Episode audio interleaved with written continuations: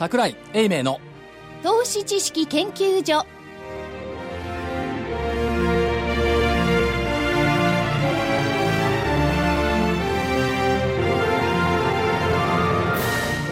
皆さんこんにちは。こんにちは。桜井英明の投資知識研究所の時間です。スタジオには桜井英明所長。桜井でございます。こんにちは。正木昭夫隊長。まさきです。こんにちは。福井主任研究員。福井です。こんにちはそして研究員の加藤真理子で今週もお送りします、は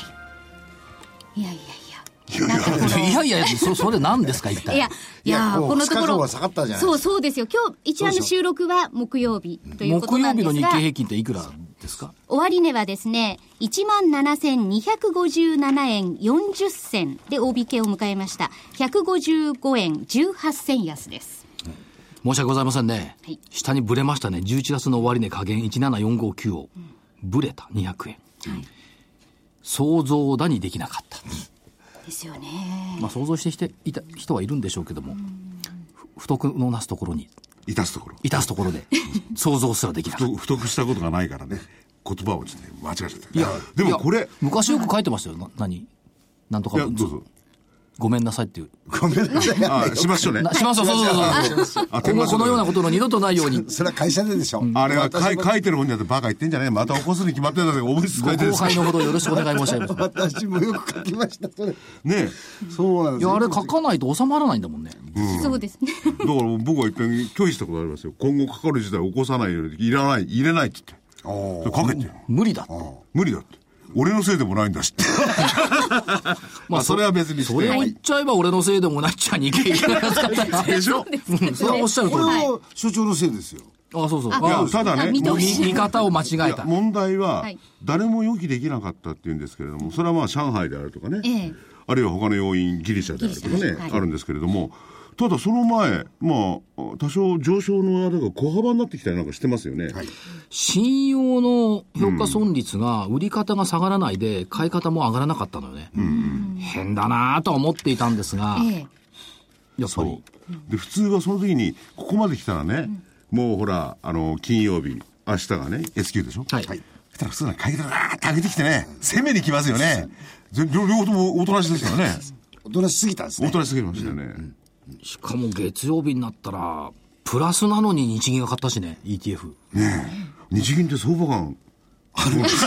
いや、そんで水曜日になったらあれだけ下がってるのに買わなかったからね。に日銀の相場感っていいよね。12月あの月曜日にどうしてもこういう形にしたかったんじゃないですかこれ。日銀さん、月曜はどうしても高く欲しかった。ね、で、水曜日は安くてもしょうがなかった。考えられない、うんまあ通常でしたらね所長が今まで言ってたように安くなったところで買ってましたよね、はい。それが全く逆の行動を取ったんで、3兆8000億円まで残骸、あと266億円までいっちゃったから買わなかったっていう声もありますし。いやでもね、あの去年、一昨年のケツからですか、あの日銀の要するに、えー有価証券、ETF じゃなくてね、い。上がってたんですけども、最近、全然、日銀、とんとね、無視されてますもんね。あの時には確かに今後日銀はいろいろ活動してね、まあ株価っていうんですか、有価証券の方もね、こう取引の対象になると、みんな最近は、ひょっとしたら日銀は損を抱えちゃうんじゃないかっていう恐れを抱いてるんじゃないですかね。そうか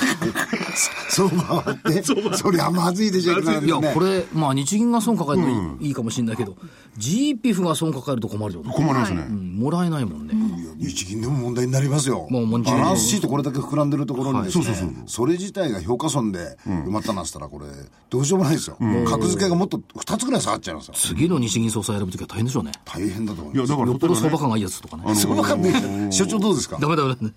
アメリカの方の FRB、確かにいろいろやりましたよね。基本国債ですもんね。ですよね。うん。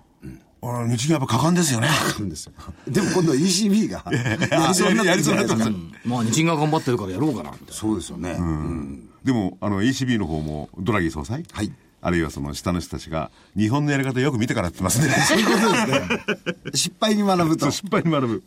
人間で失敗からでしか学べないんだなしかし、たかだかね、2日の下げでそうなっちゃってますけど、はい。つい今週の初めはですよ、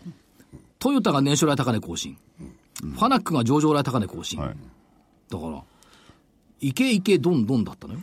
そうですね。あの、トヨタなんかは上場来高値まであといくらとか言ってましたからね。いや、いよいよトヨタの1万円の時代が来ると言っていたのが、全然違う時代になってしまいました。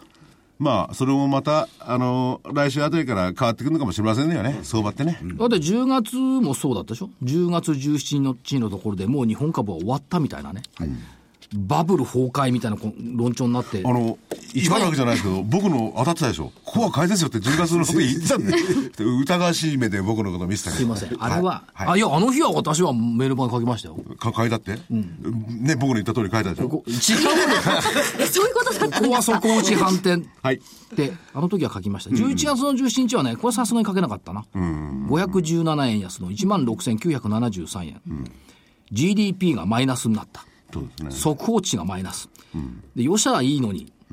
改定値もプラスになるかと思ったら余計にひどくなったもんね、改定値で。あれね、設備投資が出てきた時に、これを加味するとなんてみんな言ってましたからね。言ってました、言ってましたどういう計算してたんですかね？どういう計算して たんですか？もう小学校の1年生の数学検定2級のこれ学んだ方がいいね、あいつ。ちょっと待って。いましたね数優秀な数学検定2級ってあんの？あなんかあるらしいんですよ。私もちょっと今日テレビで見ました。今日ね、テレビで見るとすごい、あの子。そう。なんかわけのわかんないことやってる。そう。ちょっと待って、そのテテレビっていつ見んの？うん、僕もう。今朝。今朝ですよ。のんびり。あの出かける支度をしながら見てました。所長は会社行ってます。あそうですそうです。もうそういう時間帯。その時間帯です。6時半には行ってますから。うんその時間帯です、我々は全部そういうニュースをチェックして、朝の外伝とかそれチェックしてね。ちょっと待って、ちょっと待って。小学生が数学2級取ったのと相場ってどういう関係がある？のいや、だから、その、そんなもん、ただ足し算ですよ。ああいう統計っていうのはね。足し算もできないんだから、設備投資でこれだけ上がってきて、で、GDP がこうなったって、プラスになる、プラスになるってみんな言ってたんだからね。多分ね、足し算はできるんだけど、数字が違ったんですよね。足すべき数字が違うから、その結果になっちゃうんそれは無理ですね希望の数字を入れてたんですね。多分そうです。でもあれは、いわゆる投資、設備投資が出てきた後ですからね。はいこれでプラスになるって言ってたんですからね。ただまあ悲観的なばっかりじゃなくて、中身のその数字を見てみると、機械受注だとかなんだとかっていう面で見ると、そんなに悪いものばっかりじゃないんですよね。いや、法人企業統計だって悪くないし。ですよね。うん。いや、それは前期に比べるとなんかしてんであってね。そうですん。だそれだと、どこの時点で比べるかって大事なことですよね。おっしゃるとりですね。うんまあしかし、そういう中ではい、素晴らしい人がいましたね。誰ですか？ニューヨークとワシントン回ってきた人。そう。これはね、これはね、先週の土曜日の時点で株は調整があるって言ってたんだもんね。言ってましたよね偉いよ。素晴らしい。さすが後輩い。や、あるある人間ね、まぶっちゃまぶっちゃって、こんなこと言っていいのと、そうです。でもどう見てもあいつ後輩に見えないですけど、彼は、は後輩に見えないあの、ですすいません。ちょっと違いすぎますね。少しね。学歴といいね。いや、人間はね、同じ六大学ですわいや、学歴で測っちゃダメです、人間は。かわいそうに、六大学でもって一括りにされる野球部はリーグ一緒ですいや違うじゃないですか。人間は学歴で測っちゃダメ、そういうことしちゃ。あおっしゃる通りですねそう、頭が違うんだから。あ、そう、あそうそう 中身が違うってこと。学歴じゃない。これはね、反論のしようがない。ない。次の日銀総裁候補ですかね。打診があるかもしれないね打。診が。うん年齢的にもね、これからは若手の日銀総裁がいいからね。そうですよねただ理、理学部出身の日銀総裁って聞いたことないね。ないですね。いや、でもそれいいんじゃないですか、ね逆に。数字に強いですよ FRB とも仲いいし。足し算間違わないし。ということで、足し算間違いない。足し算僕もできますよ。そうっすね割り算ができない。えー俺、割り算できるから、から先週間違えたんだよ。今日はゲストにその先週土曜日にはい調整が来ると明言していた、まぶっちゃん。まぶっちゃん。の、おーなんていうの？その外遊報告外遊。そうそうレポート。寒い中、ニューヨーク、オルバに行った、あの、北の方に行きましてね。寒いんですよ、あっちは特に。ニューヨークとかワシントンに多いから。ね、ですねつながっていらっしゃったということなので、たっぷりとお話を伺っていきたいと思います。本日のゲストは、ブーケドフルーレット代表の馬淵春吉さんです。馬淵さん、こんにちは。こんにちは。じゃあよろしくお願いします。よろしくお願いします。11月にアメリカへ旅をされてそうですね。戻ってこられたと。武者修行の旅とかそんなことはないですけど。今更武者修行もいらないでしょいや、まぶっちゃん、まぶしさんのことですからね、あちらの、えー知り合い、学生時代からのね、それはまあ金融界で活躍されて。FRB とかあるとか。と、金融界で活躍されてる方が多いんで、その方たちとじっくりとね、お話を。でいかがでございましたか？まあ寒かったと思いますが。かなり寒かったですね。今年、あの、ニューヨーク、あちらの方は、えらく寒いらしいですね、雪も降ってね。寒いですね。行った時、あの、ニューヨーク州なんですけど、ニューヨーク市じゃないんですが、州の山奥の方ではかなり雪が降って、で、偶然、あの、日本から出張してた友達がいてですね、その辺りにいたもんですから、えー合流できないんじゃないかと思ったんですけど、無事来ましたですね。で、あの、雪が降るのは、まあ、いろいろあるんですけども、あのそれが消費に与える影響がやっぱり気になったこともあって、例えば、あのブラックフライデーという、あのサンクスギビングの感謝祭の次の日のすごく売り上げが上がって黒字になるのでブラックフライデーって言われるんですけどもその時に例えばとても天気が悪いとかそういうことが起こったらどんな影響があるんですか？と聞いたらですねあまり気にするなって言われたんですね。じゃあ、なんすか、ネットがもうできてるから。一つはそれです。はいあのネットがあるので、まあ、そネットの場合は天気は関係ないですから。サイバーマンデーはい。それで買い物ができると。だから、店の売り上げだけ見てたらわからないよと。そのネットの分があるよっていうのは一つと、それから、あの、実は2年前もアメリカに行ったんですけども、その時に、あまあ、感謝祭というのは本来はみんなで、えー家族で過ごす静かな日であって、店は、まあ、観光客目当てのところが全部閉めるんだと。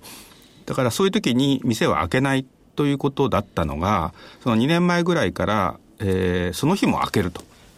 本当はその感謝祭の翌日からセールをするのに、だんだんそのセールが、えー午前10時が午前8時開店になり、6時開店になり、5時開店になり、0時開店になり、どんどん早くなんか前の日の夕方から開けてるっていうのもあるん。でしょえそれで前の日から開けるようになったって聞いたのはちょうど2年前ぐらいだったんですね。で、今年行ったら、えーもっとひどくなってるよと。感謝祭の前から、あプレセールとかですね、感謝祭前セールとかですね、前倒しでかなりやってるし、それから、まあ、あの、値引きを期待する消費者も結構いて、えーだんだんだんだんクリスマスが近づいてくると、小売店の方が慌てて、在庫を掃除するためにさらに値下げするだろうと。それを待とうよという人もいるので、前はとにかくそのブラックフライデーに集中して、そこが勝負という感じだったんですけども、最近は前後に分散してるし、ネットもあるので、そのブラックフライデーの日に悪天候だとか、えー他の日にもまあ悪天候が起こるとか、そういう影響というのはだいぶ分散されてるので、それは気にしなくていいんじゃないのと。別に大雪が3週間ぐらいぶっ通し降れば別だけど、そうでもない限りは、特に心配する必要はないよって言われていたので、あまあ、それはちょっと一安心かなという感じがありましたじゃあ日ね。本の正月みたいに季節感がなくなってきちゃった。そうですね。日本も昔は僕の子供の頃とか三が日なんか全部閉まってましたもんね。山口さん子供の頃だけじゃなくて我々が子供の頃もそうですからねそうですよね。私の方が若いと思いますがね。そうですよね。しかもあれ、腹立つことなの喫茶店とかさ、正月料金とかで高くなってたよね。そうなってましたね。だから今はね、あの、ブラックフライデーと言っても、そこでまず物を見て、サイバーの方で買うとかそういうね。そうですね、あのショールーミングって言いますけども、あのそれぞれの店が実際に買い物してくれなくて、ショールームみたいになっちゃってると、だから小売店は物を売るつもりで物を置いてるんですけども、そこに来て、えー私が欲しい何はいくらするのかな、こっちの店ではいくらするのかな、手に取ったらどんな感じかな？って見極めて、ネットで買うというですね、小売店にとってはとても辛いんですけど、えーでもそういう現象も起こってるみたいですね。そういう中でどうですか？向こうの人たちの顔つきっていうのは朗らかですか？暗いですか？非常に明るかったです。ね。ですええ。あの、ニューヨークに行くとですね、あの、大概いつも混んでるんですね。で、いつも人がいっぱいいるんですね。だからよくあの、海外に出張される方でニューヨークだけ行く人がいるんですけども、そうすると、あアメリカはすごい景気良かったって帰ってくるんですが、それはとても危険なんですけども、ただあの、私、できるだけ他の街も回るようにしていて、本当はあの、カリフォルニアの方とか、中西部とか、テキサスの方とか、あちこち行きたいんですが、さすがにそれは無理なので、ええ今回ワシントンと2カ所行きましたが、まあどちらもそれなりに賑わっていたっていうのがありますし、現地のアメリカ人の友達が、えーにそれたちはニューヨークにいるんですけども、街中見てどう思うって言われたんで、まあ賑やかだよね。でもいつも賑やかだよねって言ったら、えーいつもより賑やかなんだって言われましてですね。らないだろうえー結構あの、いつもよりさらにいいと、物の売れ行きもいいということで、はいまあ顔つきもみんな明るかったですし、あの、その原因としてやはりみんなが言ったのは、ガソリン価格の値下がりですね。えもう出張してる時からかなりガソリン価格下がってましたけども、あのーまあ、そういうエネルギーの価格が下がるのはいいとこと悪いとことあるっていう二つのがあって、まあ一つは皆さんご周知の、えーシェールガス、シェールオイルの開発ですね。最近の設備投資って金変工業の、えー設備投資で支えられているところがあるので、えーまあやはりエネルギー価格が安くなるとそこが止まると。ただ、えー全部一斉にいられるわけじゃなくて、よくあの平均コスト、えー1バレルあたりに換算して50ドルぐらいが、あの、そういうシェールガス、シェールオイルの生産コストだって言われるんですけども、向こうで聞いたら結構業者によってばらつきがあるよと。で、アメリカ山市の国なので、昔からゴールドラッシュだ、これが来れそうだってみんなわっと集まってやったのがアメリカの歴史でもあるので、シェールでも最初はベンチャー。まあよく言えばベンチャーですね。悪く言うと今言ったね山市なんですけども、ちっちゃな会社作ってとにかく掘って一発当ててやろうみたいな世界ですね。えーそんなことでやってたのが、まだそれで小規模なところで頑張っているところが、まあ、あの、だんだんだんだん、最近の下落の前からエネルギー価格下がってましたので、だんだん辛くなって、収益上がらなくなると、設備投資ができなくなるんですね。うん、と最先端の設備に変えられないので、えー、生産コストは高いままだと。で、それで変に頑張っちゃって、えー、出遅れたところは、生産コストが1バレルあたりに換算して80ドルぐらいっていうところがあるらしいんですね。で今のような70ドル割れたような原油価格だと、そのいったところは非常に辛いんですけども、一方で、えー、最近立ち行かなくなったベンチャーをシェブロンとかですね、モービルとかテキサ、えー、エクソンとかですね、そういう大手が買ってきたわけですね。で、そういうとこは資本力があるので、えいろいろな設備投資、最先端のものをやっている。例えば、あの、昔は、えー、シェールだと縦に穴を掘って、そこから横に一本だけ穴を通して取ってたんですけども、最近縦穴から、まあ、360度って言い過ぎですけども、四方八方に穴を打って、それで取るような技術も出てきたようで、まあ、いろいろな先端技術が出てきているところだと、1バレル40ドルぐらいですね。それで取れるので、今でも全然平気だよと。だから悪い点ではそういったシェール関係の設備投資が落ちるんですけども、心配されてるほど落ちない。その一方一方でやっぱりあのガソリン価格が下がるとか、それから先ほどが寒さの話になってますけども、暖房油がありますね。アメリカはセントラルヒーティングのところが多いので、ボイラーでまとめて暖房油を燃やして、お湯にして、それを全館回して温めるっていう形がアメリカ多いわけですけども、そういうヒーティングオイル、暖房油の値段も下がりますから、それは非常に広い範囲に恩恵をもたらすので、まあ、マイナスとプラス、えー、合わせてみると、やはりプラス効果、景気を支える効果の方が大きいんじゃないの？という話ですね。まあ、そんなこともみんなの顔色がいいという一つの表れかもしれません、ね、でもあのね、日本もそうなんですけれども、格差がすごくまたまた広がってる、はい、そういうのを感じる部分ありました？えっ、ー、と、直接には感じなかったんですけども、うん、あの、いつもホームレスがどのくらい出てるかっていうのは見るんですね、街中で。少なかったです。まあ、それはあの、冬場ね、シェルター入ってるとあるからね。景気がいいからさあの少ないのか、今おっしゃったように寒すぎて 物声もできない状態なのかってあるんですけども、う ん、まあ、それでもいつもより少し少ない感じが、特にワシントンとか最近増えてたんですけども、あの、だいぶ減ってる感じはありましたね。まあ、それは、あの、格差が広がってるってのもあるんですけど、まあ、あの貧困層は貧困層なりに、うんうん、あのそれなりに少し所得が戻ったりとか、から工場で働いているブルーワーカーなどで、最近、景気が良くて忙しいので、あの長い時間働いて時給が増えてるとか、そういうところがあるので、まあ、それなりの底上げがあると。一方で富裕層は、まあ、株価も上がってますし、住宅価格も持ち直していて、大変儲かっていると。だからむしろ中間層ですね。真ん中のところがちょっと厳しいのかなという声は聞きましたね、これ、特にどうですか、あのオバマケアがこう実施されてきて、はい、まあ、あの保険がこう出てきたじゃないですか、はい、そうすると貧困層は保険がついていいんですけど、ええ、中間層って従来レベルの診療を受けられないんじゃないかっていう、この疑問が出てきてるんですけども、そうですね、負担も大きくなってですね、このあたりが中間層のちょっとなんていうかな、トロイ向きになってるのかなと、トロイっちゃ失礼ですけど。ちょっとあのそういった医療費の部分もケアも含めて、少し中間層に対する手当が落ちてるのかなという感じはありますね。ですから、小売店でいくと、あの一つ好調なのは、ダラーショップ。あの日本で100円ショップですね、はい、あのかなり業界再編なんかもあって、買収なんかも激しいですけども、あのあそこの売れ行きはまあいいんじゃないのというのと、それから高級の路線ですね。うんまあ、百貨店でニーマンマーカスとかサックスフィフスアベニューとかニューヨークに店があってあの実際通るとすごい凝ったディスプレイがあって、うん、あの人がいっぱいいて出入りする人もとても多かったんですけども、そういうところはいいんですが中間がダメ中間でアメリカだとどこですかとギャップが代表選手なんですが、うん、ギャップは非常に収益厳しいみたいですね、うん、ちょっと経営者に対する非難なんかも出てて、あの経営陣が交代せざるを得ないんじゃないかという話がありますけども一方で好調なのはあのニューヨークのえー、ギャップの店のつい反対側にですね、ユニクロがあるんですね。うん、やっぱりアメリカ人の友達が、あの、ニューヨークの市内で一番混んでるユニクロだとか言ってましたけど、値段はもちろん日本より高いんですが、はい、結構あの、賑わってましたね。実感としてどうですか？多分5割ぐらい円安になってるんで、お金の使い勝手といかがでした、あと、こちらからすると、つまり、アメリカに向かう旅行者っていう立場からすると、はい。はい、ホテル代は結構高いですよね。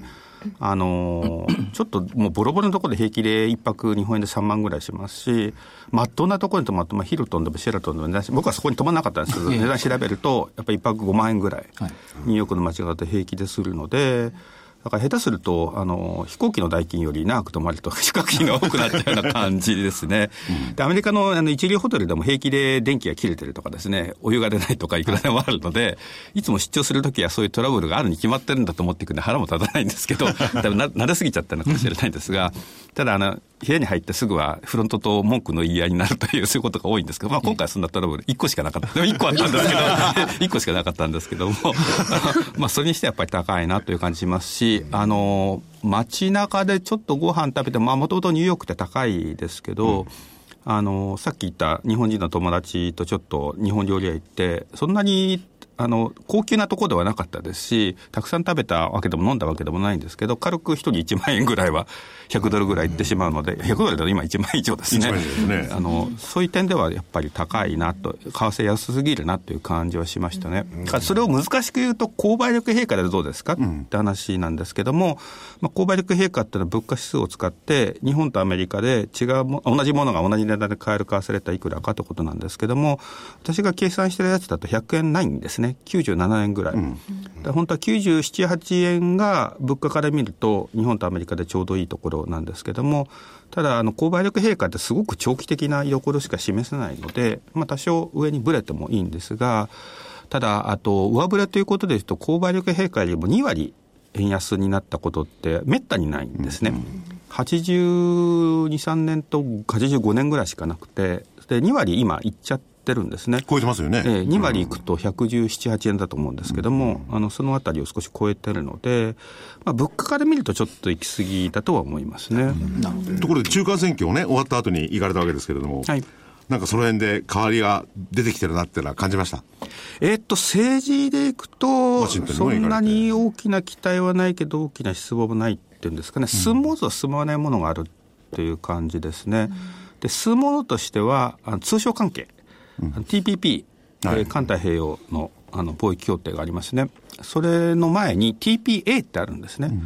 TPA って何っていうと、そういう貿易なんかの条約交渉を基本的にはあの首脳である大統領が他の国と結ぶわけですけども、ただ、あの、もちろん法治国家なので、大統領は勝手にそれができるわけじゃなくて、議会の承認がいるんですね。こういう条約結んだけどどう？それはいいよ、ダメだよって言われるんですけども、ただ、あの、大抵そういう条約をどうするかって話になると、あの、この部分はいいけど、この部分ダメとか言って揉めるんですね。と、なかなかこう話が進まないので、イエスかノーかどっちかしかないですよ、うん、TPA というものなんですね。えー、大体はこの条約を結びました。で、それを全面的に 100%OK とするか、全くダメとするか、どっちかしかないっていう、そういうことを決めようっていうのをやってまして、で、それをやってから TPP を結結ぼうという形なんですけども、で、向こうで聞いたのは、通商政策については、共和党っていうのはもともとプロビジネス、えー、ビジネスを支えようと、ビジネスにいいことをしようという党なので、まあもともと TPP とか賛成の人が多いですねと。一方、オバマ大統領自身は TPP は進めようとしてるわけなんですけども、じゃあ誰が反対かというと、身内の民主党が実は 後ろ向きだったんですね。労働組合それはまずいとかですね、自動車産業がやられるとかですね、そういうことを言ってたので、だからむしろオバマと共和党主導の議会になって、通商関係はいろいろと進むだろうって話ですね。ただ一方でオバマケアとかですね、はい、えー、どちらかというと、もともと民主党が好きだったというか得意としてた政策についてはなかなか進まないだろうと。うんまあ、通商関係が進むということで、日本もその TPP 伸ばし伸ばしね、はい、それはお互いに合ってることなんですけれども、来年あたりはガーンといくかもしれませんよね。そうですね。まあ、年内は日本が選挙に入ってしまうので、えー、とても難しいという話ですけど、ただ、あの、打ち合わせはするっていう話でオバマが言ってますけども、うんうんうんまあ、来年の結構早いうちに話がまとまるということはあるのかなと思いますね。これ、ちょうど年末年始になってきてますけども、まあ、予算のところですね、はい、まあ、よくこう否決されたり、借金もうだめとか、今までやってましたけども、今回はいかがでしょうね、そうん、そうですね、あのーまあ、かつておっしゃるように、あの一つは債務上限の問題、はい、これ以上国債発行できないという上限を上げるのか上げないのかって話と、それから予算をどうするのかという話なんですけども、これは見方が2つに割れていましたが、まあ、どちらかというと、話はスムーズに進むのかなっていう方が多かったですね。まあ、議会が一本になってますからね。一本になったということと、それからやはりみんな2年後の大統領選挙を意識するので、その時に、共和党ってずっと反対ばっかりしてる党だよね、えー、ぶち壊しにすることしかできない党だよねってレッテル貼られてしまうと、大統領選挙で不利だという見方もあるので、まあ、従って適宜妥協するだろうという見方の方がどちらかといえば多かったです。ただあの共和党がもし強硬化すると、あの予算を通すか通さないかって話だけじゃなくて、予算にいろいろくっつけてしまうと、うん、えー、上乗せとか相乗りとかそういう言い方がされてましたけども、あの予算を通すんだったらこっちの法案通さないと賛成してやらないみたいなですね、それで自分が通したいことをくっつけちゃうっていう、うん、そういうあのオーバーライドって言ってましたかね、そういったものを予算に乗っけてしまうっていう作戦に出ると揉めるけども、まあ多分その前に妥協するんじゃないかなっていう方が多かったような気がしますね。金利の上昇はいかがですか、はい、えっ、ー、とですね、金利の上昇は、あの、二つあって、一つは、連銀が政策金利をどうするかということで、これに対する心配はほとんど聞かれませんでした。えー、というのは、あの、やはり連銀としては慎重にやりたいわけで、えー、どちらかというと、早すぎる利上げをして景気を壊すよりは、遅すぎた方がいいんではないかと。間違うんだったら遅すぎる方がいいというのもありますし、まあ、そういった意味でタイミングが遅い。それから最初の利上げを何パーセントやるのか。まあ、0.25っていうのはメインシナリオだと思いますけども、0.125って刻むんじゃないか、小幅にやるんじゃないかという声もありますし、1回目やった後、2回目、3回目、4回目をやっぱりゆっくりやる。えーまあ、そういう形で、えー、非常に慎重に景気の弱い部分に配慮してやるので、えー、金利のうち政策金利の上げ方が直接景気とかマーケットを痛めるって見方はとても少なかったですね。ただ、マーケットの金利の方が勝手に走ってしまうという点については、これは僕も心配していたんですけども、向こうについては、私よりもっといろんな心配がなされてまして、あの、国債の利回りが今低すぎるので、えー、やっぱり景気がいいから金利が上がるんだっていう方向でブイッと上がった時にですね、ゆっくり落ち着いて上がってくれればいいんですけども、急にポーンと上がる可能性があって、で、ポーンと上がっても大丈夫なのかもしれないんですけど、うん、ポーンと上がるとマーケットの人はこの勢いでまっすぐ突っ走って、天井まで行っちゃうんじゃないかみたいなですね、ロケットのように上がるんじゃないかと思ってしまうので、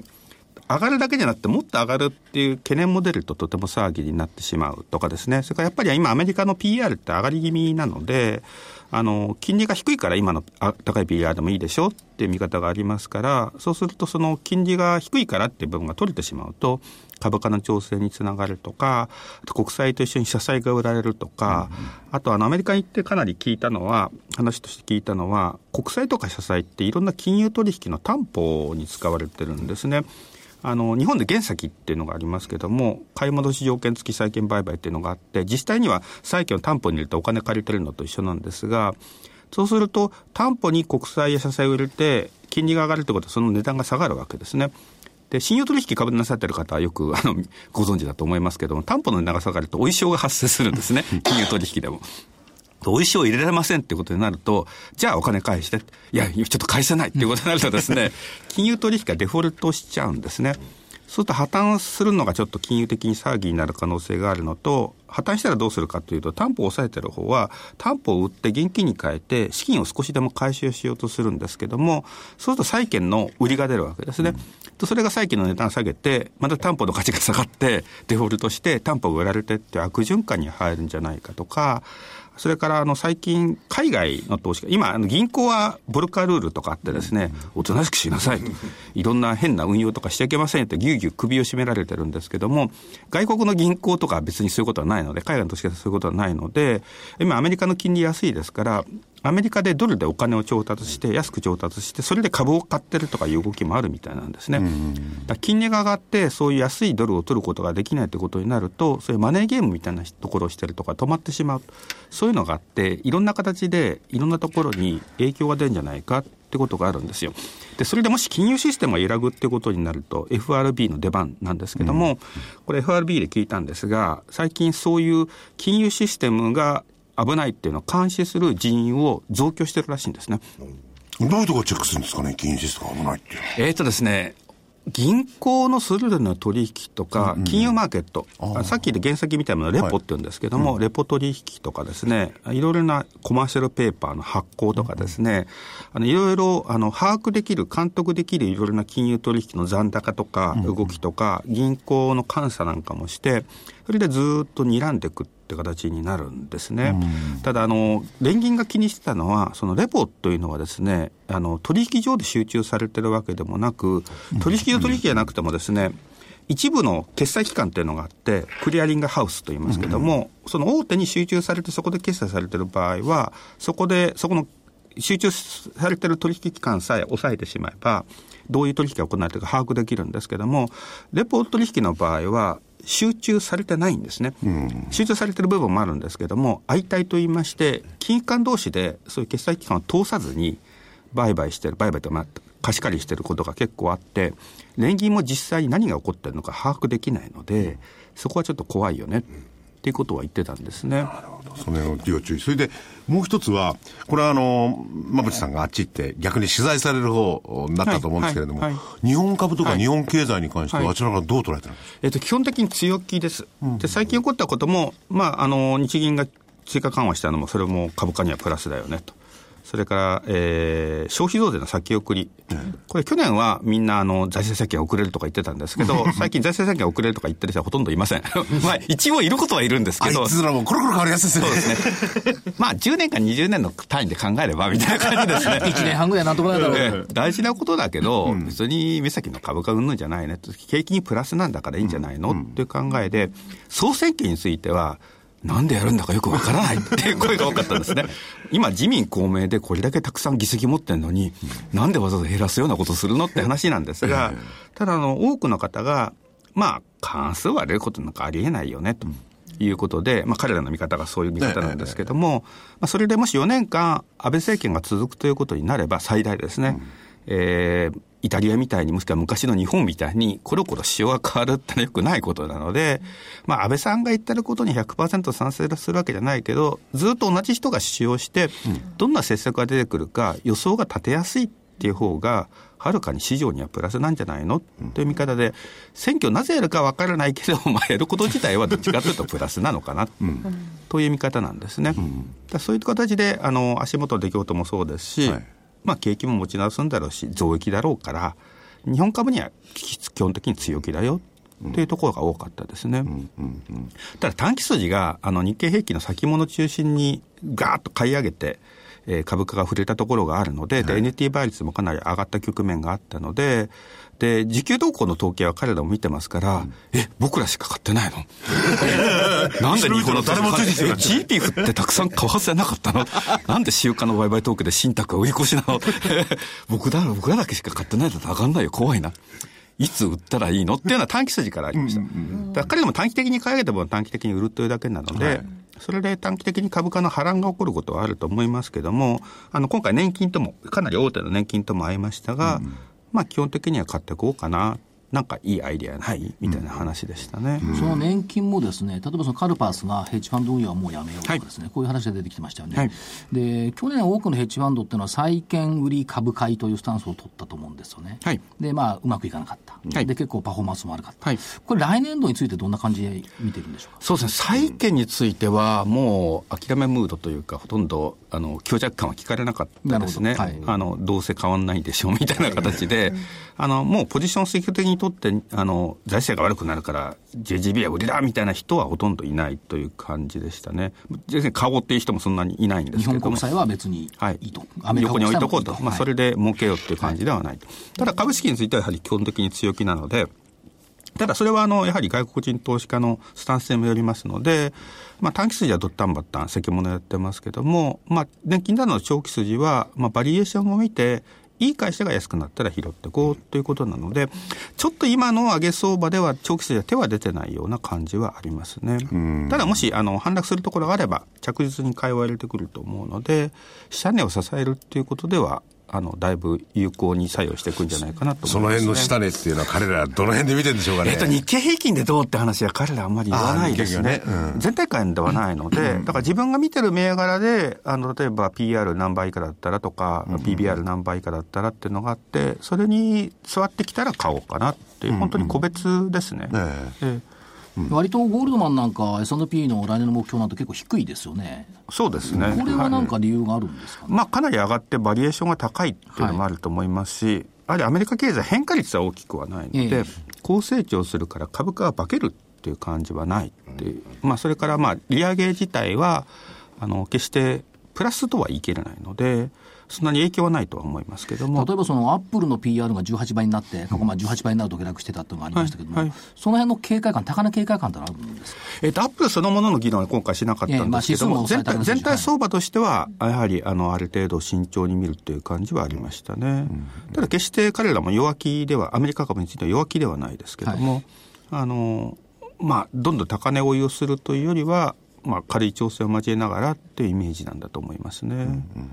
正木さんなんかご質問ありますいやいや、あのー、メリル25年の。いやいやいや、もう、あの、かなり前なんで。アメリカのやっぱりこの年末から年始にかけて、そのストラテジストが、結構変えるじゃないですか。はい。ですよね。この辺のところでポジショニングだとかなんだとかっていう話はされたんですか？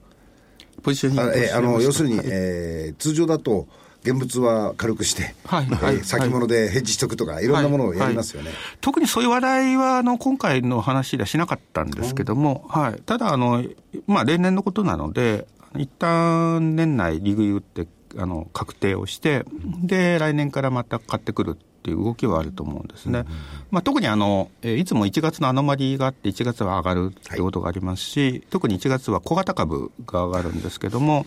やはりあの投資信託とか年金の運用者はお客さんがいますよね。はい自分のお客さんがいるので、お客さんから、えー、12月末終わってみて、成績はどうでしたかってこう聞かれるわけですね。で、成績がいくら何を言ったって別に 構わないと思うんですけど、こんな儲かってるんですか？らどうだっていいでしょうみたいなこと言えるんですけど、成績が悪い場合に言い訳をしなきゃいけないんですが、はい言い訳をするときにポートフォリオ見せろと。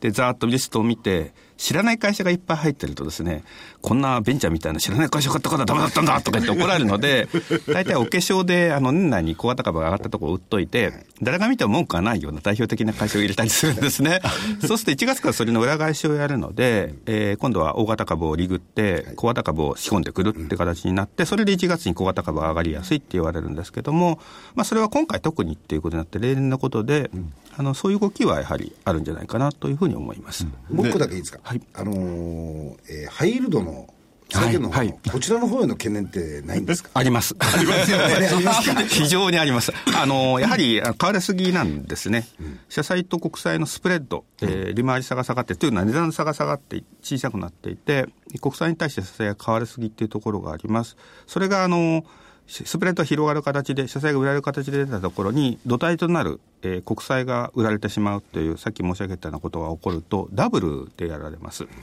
そうするとハイイールド債が売られて、そうするとハイイールド債って結構それでファンド組んでるので、そういうファンドが得られるであるとか、それからこのところエマージング諸国の企業がアメリカでお金取ろうと。で、エマージング今出すと高く売れるらしいよということで、えー、ジャンク、そういうハイイールド債のエマージング企業の発行が増えてますから、それがやられちゃうと、そのエマージング企業が傷む可能性があるんですね。そういったことで結構、あの、悪影響は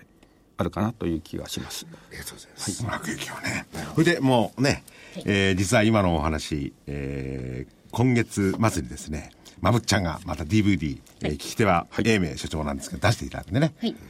あの、より詳しく、ね、はい、お話を伺えると思います。来年のね、日本株、世界の動向がこれで占えるね。はい、2015年相場、外国人投資家はこう考え、こう動く。日本株動向を握るツーリスト投資家の実態、馬淵が現地取材で知り得た外国人。日本株動向を逃げる？逃げる。逃げる？逃げる。逃げるって。日本株動向逃げちゃ困るなって。逃げる。日本株動向を逃げる。ツーリスト投資家の実態、馬淵が現地取材で知り得た外国人投資家の本音。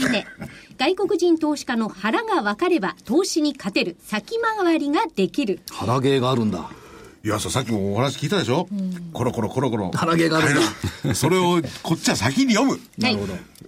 先回りをして、先回りを。2015年相場福井さん好きだよね、先回りするのね。投資は先回り、ね、誰が一番好きで、福井さんが好きだよね、この先回りとかさ、先駆けとかさ。ええ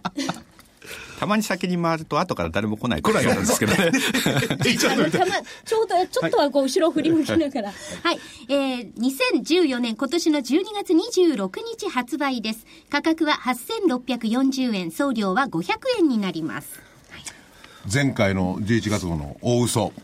あれ面白かったね。あれ面白かった、ね。ありがとうございます。それで引き続き今回はですね。今回大嘘じゃないの？大嘘じゃない。先回りね、今回。先回りです。先回り。ツーリスト投資家の話をしますけど、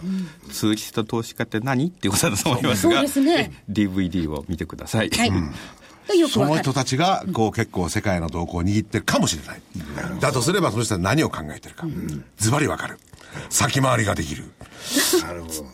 年末これをこたつに入ってじっくりと見ると。そう。はい。いうことですね。あなたの2015年の投資は明るいかもしれない。明るいでしょうね、でもね。ねやっぱいろいろ知っといた方がいいと思うし、今は馬渕さんの話伺ってる限りでも、どうもニューヨーク、ワシントン動向は、寒さの割には明るいなというイメージ、うん、そうですね、気象はアメリカとても強いと思います。うんうんはい、DVD のお求めは東京03-3595-4730 03-3595-4730ラジオ日経の通販ショップサウンロードまでお電話ください、はい、えー、本日はブーケドフルーレット代表の馬淵春吉さんにお越しいただきまして、いろいろとね、現地取材のお話を伺いました。ありがとうございました。ありがとうございました。それでは、馬淵さんの DVD をご紹介したいと思います。12月26日金曜日発売です。2015年相場、外国人投資家はこう考え、こう動く。日本株動向を握るツーリスト投資家の実態。価格は8640円、送料は500円になります。このツーリスト投資家、うん、これが結構いろんな各国でですね、えー、存在感を示している、うん、その人たちの動きはどうなのか。じっくりとそもそもツーリスト投資家って何なのかってことを、ね、お話ししていただきたい、はい、はい、この人たちはねちょっとねまあ言葉は厄介な存在ではありますよ。まあ、うん日本株がいいと思えば瞬間的に訪れて3泊4日。そう。はい、本当に来て別にやるわけじゃないですよ。そうそうそう。そういう。お金を置くのがね。金がいいと思えば瞬間的に行って5泊5日。そう。一箇所にとどまらない。相手は世界。そう。だからツーリストなんですね。そうなんですよ。どこでも行っちゃう。で、その人たちの動向を的確に捉えない限りはね、振り回されて、そうですね。下手をすれば、あなたは損をするかもしれない。ちょっと怖いわ。で、その辺のことを動向をね、で、当然、アメリカの経済の動向なんかも含めて、まぶっちゃんこと、まぶちさんにね、いろいろお話をしていただいて、やっぱりね、あの、海外の情報を、的確に、あちらの方の投資家の動きを掴んでいると、投資の仕方そのものも変わってきますしね、非常にいいですよね。あと、面白かったっていうかね、その、外国人ってすごいだろうってみんな思ってるけど、実はそんなことないよっていう話もあったし、うん、それから、一番面白かったのはね、コンピュータープログラム売買の中で、100%外れる評論家をターゲットにして、その逆をやる売買が普通なのよ。え ?100% 外れる？確かにいるのよね、100%外れる人って。ほら、よく所長が言ってるでしょ、例えば僕がこれ上がるっつったら、いや、じゃあ反対だなんて、そういうやつはコンピューターにやらせるんですよ。で、それがね、そのインターネット上の文字から引いてきて、うんこの文字がたくさん出たらそっち系が買いとかね。で、その中の一つとして100%外れてきた解説者、市場評論家の株式評論家の反対売買をするっていうプログラムがあるんだって。やっぱりね、あのー、こちらから見てるとね、なんか洗練されてるような感じがするじゃないですか。はい、そうじゃねえんだ。ドロドロしいで、親父、お、おばんがやってるね、おばんって使うんですか、やってるんだこれね、正木さんはね、実感すると思うんですけども、アメリカ、まあ、欧米の機関投資家も日本株長くやってる人って結構いるじゃないですか。すね、30年以上。まあ、正木さんの場合25年で外資もありましたけども、30年以上やってる人。この人たちはやっぱり日本のバブルも知ってるし、日本のこともよく知っている。ところが、若い若い連中は、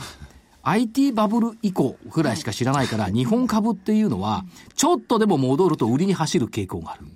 で、おじいさん投資家は、えっ、ー、と、日本株買いに期待感もある。この圧力っていうのが結構あるっちゅうの。あれですでしょうね。うん。で、それ悪口ってなんかしてるんですよ。悪口って。古い、古い投資家。年取った投資家は現状売れ売る。そう。しかし、若者たちは上がってくると売る。あいつらしょうがねえな、何も勉強してないで。って言うんですけども、で、えー、マンハッタンで管を巻いていてもね、資金量は若い投資家の方が多い。そう。これが現実。上がったらパッと。で、なおかつ、あの、何、十何年とかすれば日本がね、ライジングさんとかなんとか言われて、はい、えー、こう、注目されてて、勉強される方も多かったですよね。はい、最近そうじゃねえんだから。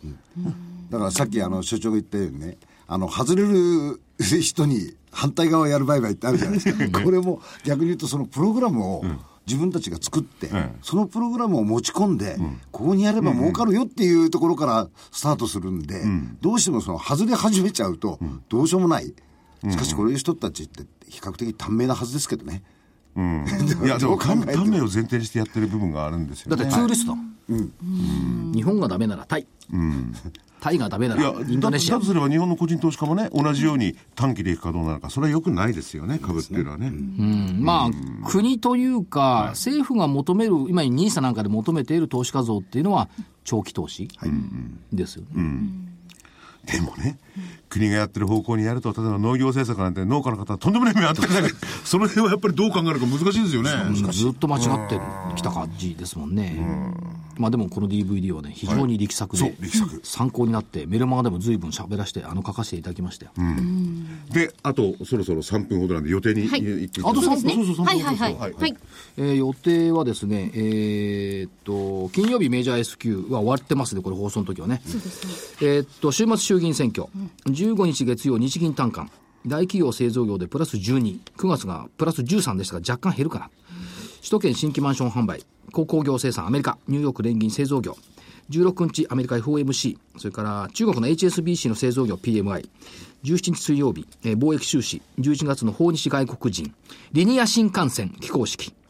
からイエレン FRB 議長会見、18日木曜日、日銀金融政策決定会合、EU 首脳会議、19日金曜日、黒田日銀総裁会見、アメリカメジャー S q と。うん、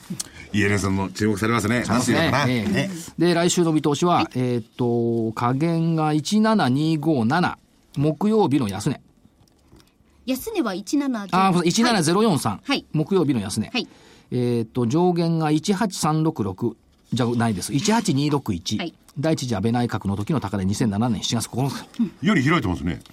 ボラが高いですから。そうですねね。ボラが高いですから。うん、選挙の結果によってひょっとしてピュンといくかもしれないし、わかんないです、これ。そうですね。いやね、わかんないですね。はい。下の方が、うん、木曜日、今日のね、はい、収録の今日の安値っていうところはちょっと引っかかるな、下もちょっと広げてたらいいんじゃないですか、ね。いえ、1万7043円で固執します。はい。はい。立派。はい。それではあと1分少々ですが、はい、えー、じゃあ投資知識研究所の12月号の DVD にご案内です。ですはい。えー、25日木曜日発売です。2015桜井英明の年間アノマリー大辞典。価格は8640円、送料が500円になります。まあ、不透明感強まる経済投資環境に立ち向かう平和な武器はこれだ。頼る者なき波乱の15年相場。頼れるのはアノマリー。アノマリーで先を読め。先手を打てというテーマがついております。名物アノマリー大全集。アノマリー。4年目かな、これで。そうですね。うん、アノマリー、ドノマリー、カトマリーとか バーバー言ってるんですけどね。何を言ってるんです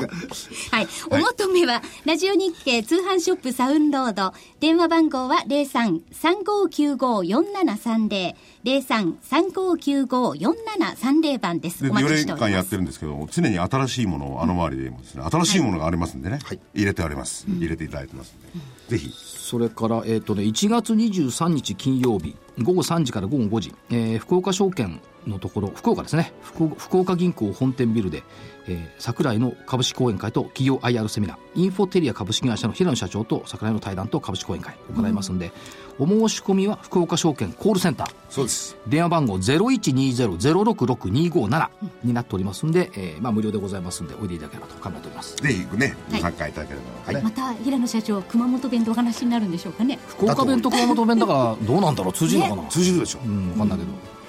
ぜひお近くの皆さんお出かけいただきたいと思います。さあそれではもうそろそろお別れの時間ですね。あっという間ですね。あっという間ですね。はい。また皆さんの風も流行ってますので、ね。まぶっちゃんの話を聞いてるとあっという間だな。あっという間だ。一人でベラベラ喋りますからね。はい。それでは皆さんまた来週お耳にかかります。さよなら。失礼します。失礼します。